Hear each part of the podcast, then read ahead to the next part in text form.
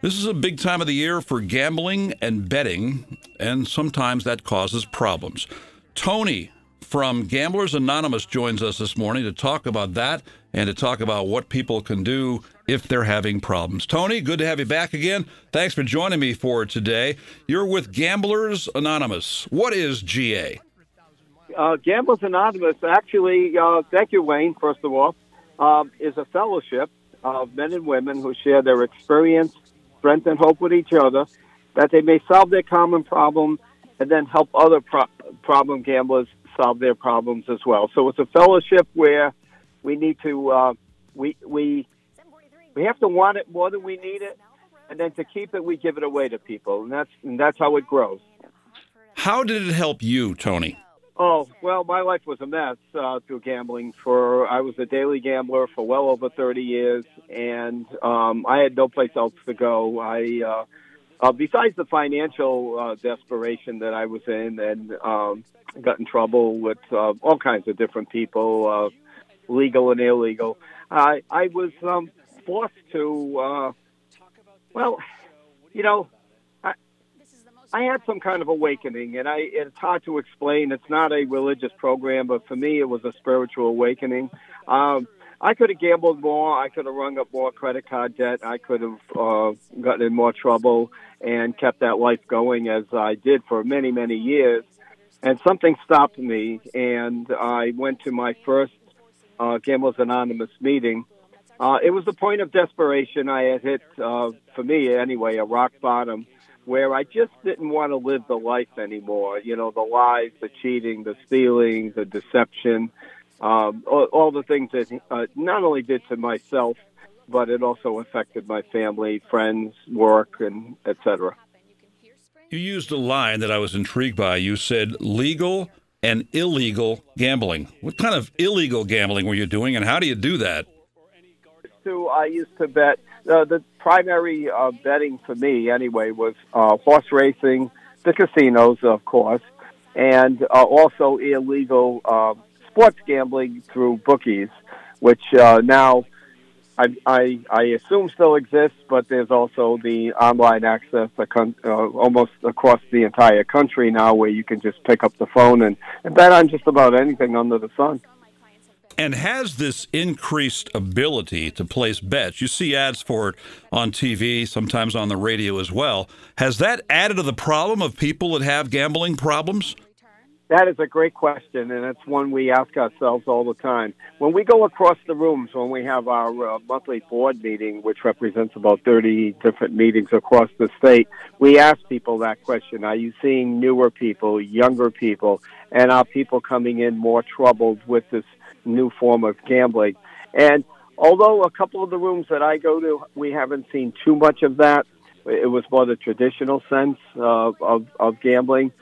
Some rooms and some people have seen a lot of younger people in their 20s, early 30s, uh, some in their teens, who have rung up uh, huge amounts of credit card debt or somebody else's credit card debts and set up these accounts and burned out very, very quickly and got in a lot of trouble very quickly. So the problem with that is, um, and again, I I don't test I don't test those waters, but it's so instantaneous. There are bets within bets, bets within games, and it's it, it's just and it's twenty four seven, so it's a constant access. And what these people told us was they just couldn't put the phone down, and if they were losing halfway through, say, a football game, they could still bet on the next part of the game. Where in the old days, uh, through uh, other means, whether it was Las Vegas or bookies, you made a bet at the beginning of the game, and and that was pretty much it. And you can bet on players, and it all follows all that fantasy league types of things. Tony, do you think that people like yourself who have gone through the program, who have managed to get beyond their problem gambling issues, then they see these ads constantly on television, does that make it more difficult for them to stay on the right side of life? Well, I, you know, personally, I'm not I'm not troubled by it, but it but you are inundated with it, and some people have to turn the channels, and some people have to shut off the TVs, and some people get really or the radio, um, and they just get really tired of it. We we believe that this barrage of of uh, television uh, and uh, all media uh, bombardment will probably wane at some point uh, because you know people will be more accustomed to it, but it's fairly new and and they're trying everything they can, the media and uh, whatever forms of advertising go out there. They're trying to get new players and new customers, and there's a lot of enticements. And uh, yeah, some people get really, uh, really triggered by that. It, it wasn't a particular trigger for me, but for me, I I choose not to walk into the casino. I mean, I've been there a couple of times to have a meal with a group of people, but uh, at a special event. But that's about it. We don't recommend hanging around there. Um, I certainly don't go to racetracks, and uh, I don't hang around. I don't hang around with people who gamble, and and that's the other thing we tell people about: don't associate with others who gamble. So if you go into the establishments, if you're hanging around people who are doing those things, it's similar to going to hanging around a local bar, and and you're not drinking. Well, let's talk about what some of the issues are, what some of the signs are, both for the gambler themselves, who sometimes can't look in the mirror and see there's a problem, but also for the people who are around them, who live with them. What are some of the signs that people should be aware of that this has gotten out of hand? Oh, another great question. Easily distracted, checking the mail all the time, unwanted phone calls, and you know that that's a tough one because there are a lot of spam calls these days.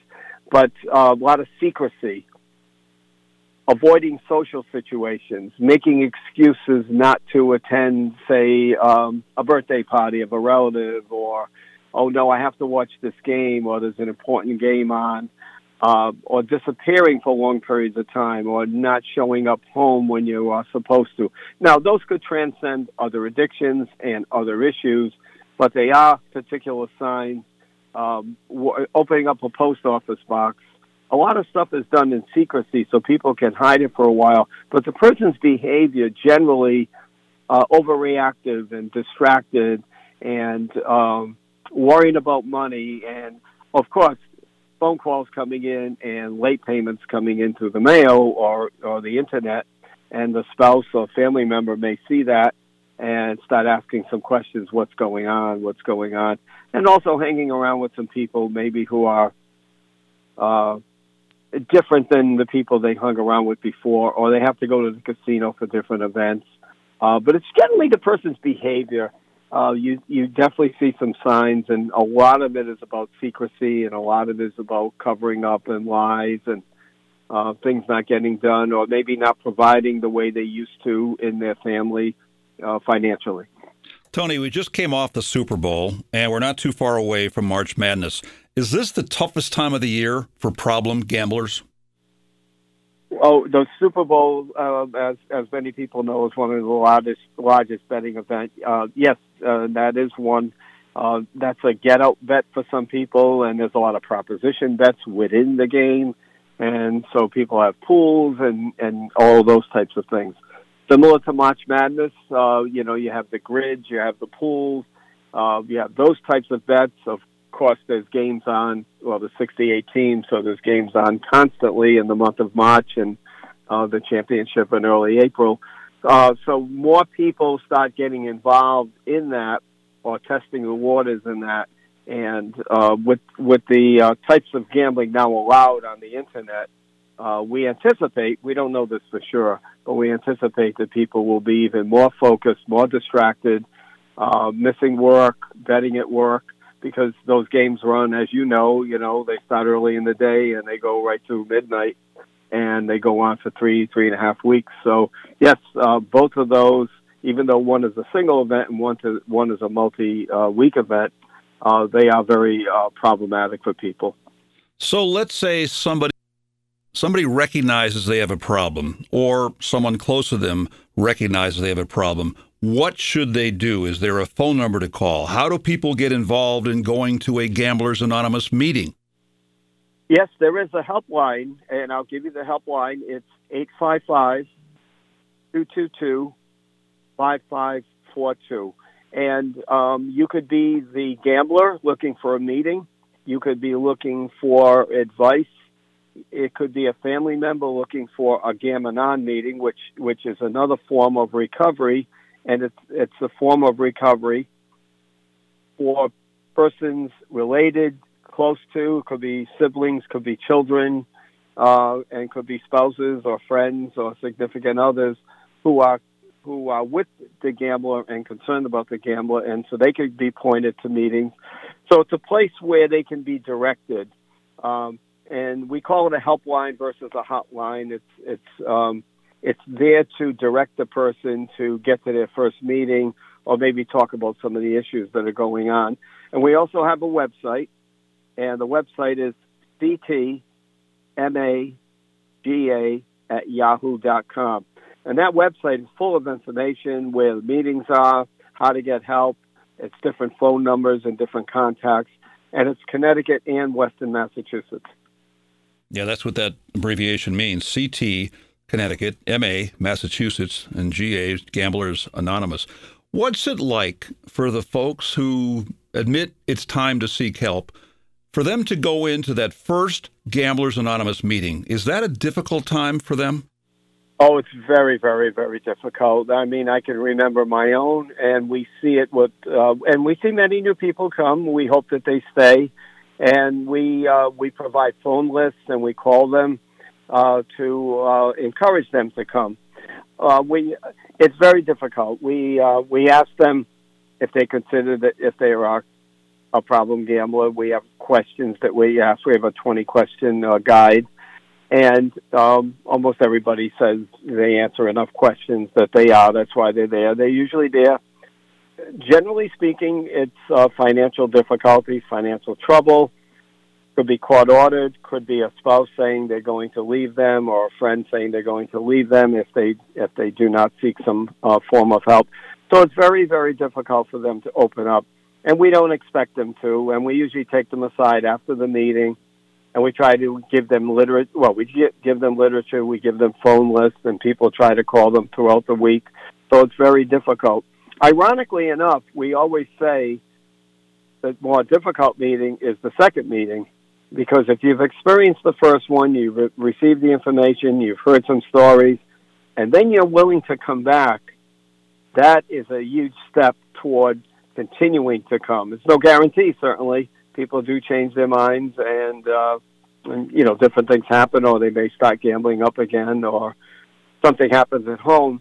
But generally speaking, if we see them on the second meeting, there's a better chance that they'll continue. And you touched on Gam-Anon. That's for those affected by the compulsive gambler's family and loved ones as well. Do they call that same number to get help? 855 222 5542? Or does Gam-Anon have a different number?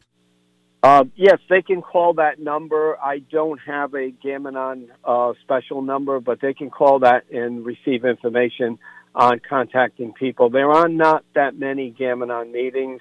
Uh, in the state, there's only a couple, but there's some key people who have been involved for years uh, who could help them, direct them to those meetings, and, and also have a conversation with them about what Gam-Anon is like. Because Gam-Anon is not just help for the person, it's learning to cope. It's their own recovery program. So it gives them strength, it gives them hope. Uh, sometimes the people might wind up splitting up Sometimes the marriage, if, it's a marriage or a relationship, gets stronger. Uh, it could be children, you know, looking for, you know, my mom or dad, you know, has this problem. What do I do? So it gives it gives them hope in their own recovery, uh, and it gives them the strength to uh, to not only work with the compulsive gambler, but their own sanity and their own recovery. Um, and we've seen many, many couples, friends, family members, children, uh, really strengthen their recovery by having both the, the gambler in Gamblers Anonymous and the person in Gam-Anon as well. You touched on that 12 step recovery program. Give us an idea of what those 12 steps are. The 12 steps basically start with uh, admitting the first step is is the most important one in terms of admitting that you were powerless over the act of gambling and that your life had become unmanageable. If a person can't admit that gambling has had a major impact on their life, whether it was uh, financially, physically, spiritually, emotionally, or financially, uh, then they're probably in the wrong place. Uh, they may struggle with that at the beginning, but uh, and the second piece is uh, that my life had become unmanageable. The next step, uh, or the next two steps, have to do with a higher power. And although it's not a religious program by any stretch, we've tried to do it ourselves many times.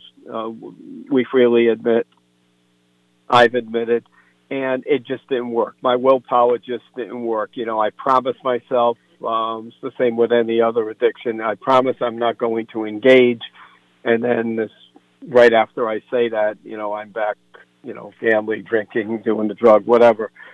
And so we turned it over to a higher power, we call it. Some people, you know, get more religious about it, but it's not a religious program. And all it says is that this is the strength, the fellowship, the people. You can use the rooms as a higher power there's something greater than what you've tried to do, and we can help you with that as a group and a fellowship and sharing our stories. Um, so, so that's and and then it goes on. Uh, the next step talks about the higher power again, and it talks more about the belief, and then it talks more about how to get that kind of help through uh, turning it over to to a higher power. Then it goes into an inventory and writing about your past and the good, the bad, and the ugly. And then it goes about telling your past stories or admissions to another person, generally a sponsor or a temporary sponsor. Then it goes to the list of character defects, how those work. Then it gets into the phase of making a list of who you need to make amends to and um, then it gets into the actual step of making amends. And some people, you know, do that right away. Some people, it takes years to do that. Some is financial, some are emotional, some are, um, like for me, I didn't show up at a lot of things because I was busy gambling. So my amends to some people in my family uh, was, you know, I'm sorry I wasn't there. And it's not just about being sorry; it's about changing your behavior. That I'll be I'll be there the next time. Or I I really wanted to attend, but I couldn't. And then it gets into after that they call them the maintenance steps. We have a step ten where we recap our day. You know, people do that differently. Uh, some do it through prayer, meditation, uh, or just talking to others about it, or writing things down. That that helps a lot. And then we talk about having a conscious contact with this higher power. And then the last step although some people try to do this early on, the last step is about giving back. It's about taking a job. It's about putting on the coffee at a meeting, buying the literature, passing it out, helping others. And they call that the 12th step because the 12th step is I've gained all this awareness and knowledge and, and recovery, and I need to give it away to other people. And so it it keeps you participating. And the more you participate, usually your recovery gets stronger. And we always say, like, when people say to us, well, how come you still go to meetings after all these years?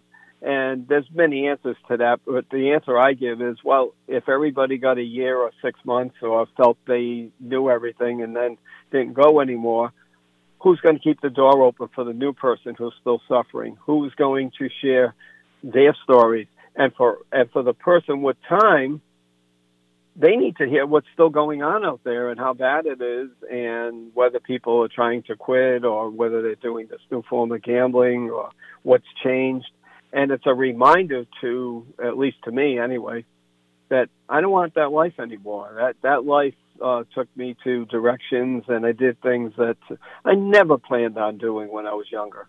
Well, if somebody needs help, there is a number they can call 855 222 5542. Gamblers Anonymous. Important time of the year with all the sports betting going on right now. Tony, thanks for sharing your story this morning. Oh, Wayne, thank you so much for this opportunity, and I will share this with our group that we uh, we had this show today. They probably will ask if there's a podcast or a tape we could obtain. There is, and I will send it to you, my friend. That's Tony from Gamblers Anonymous on 14 WILI Willimantic and 95.3 FM.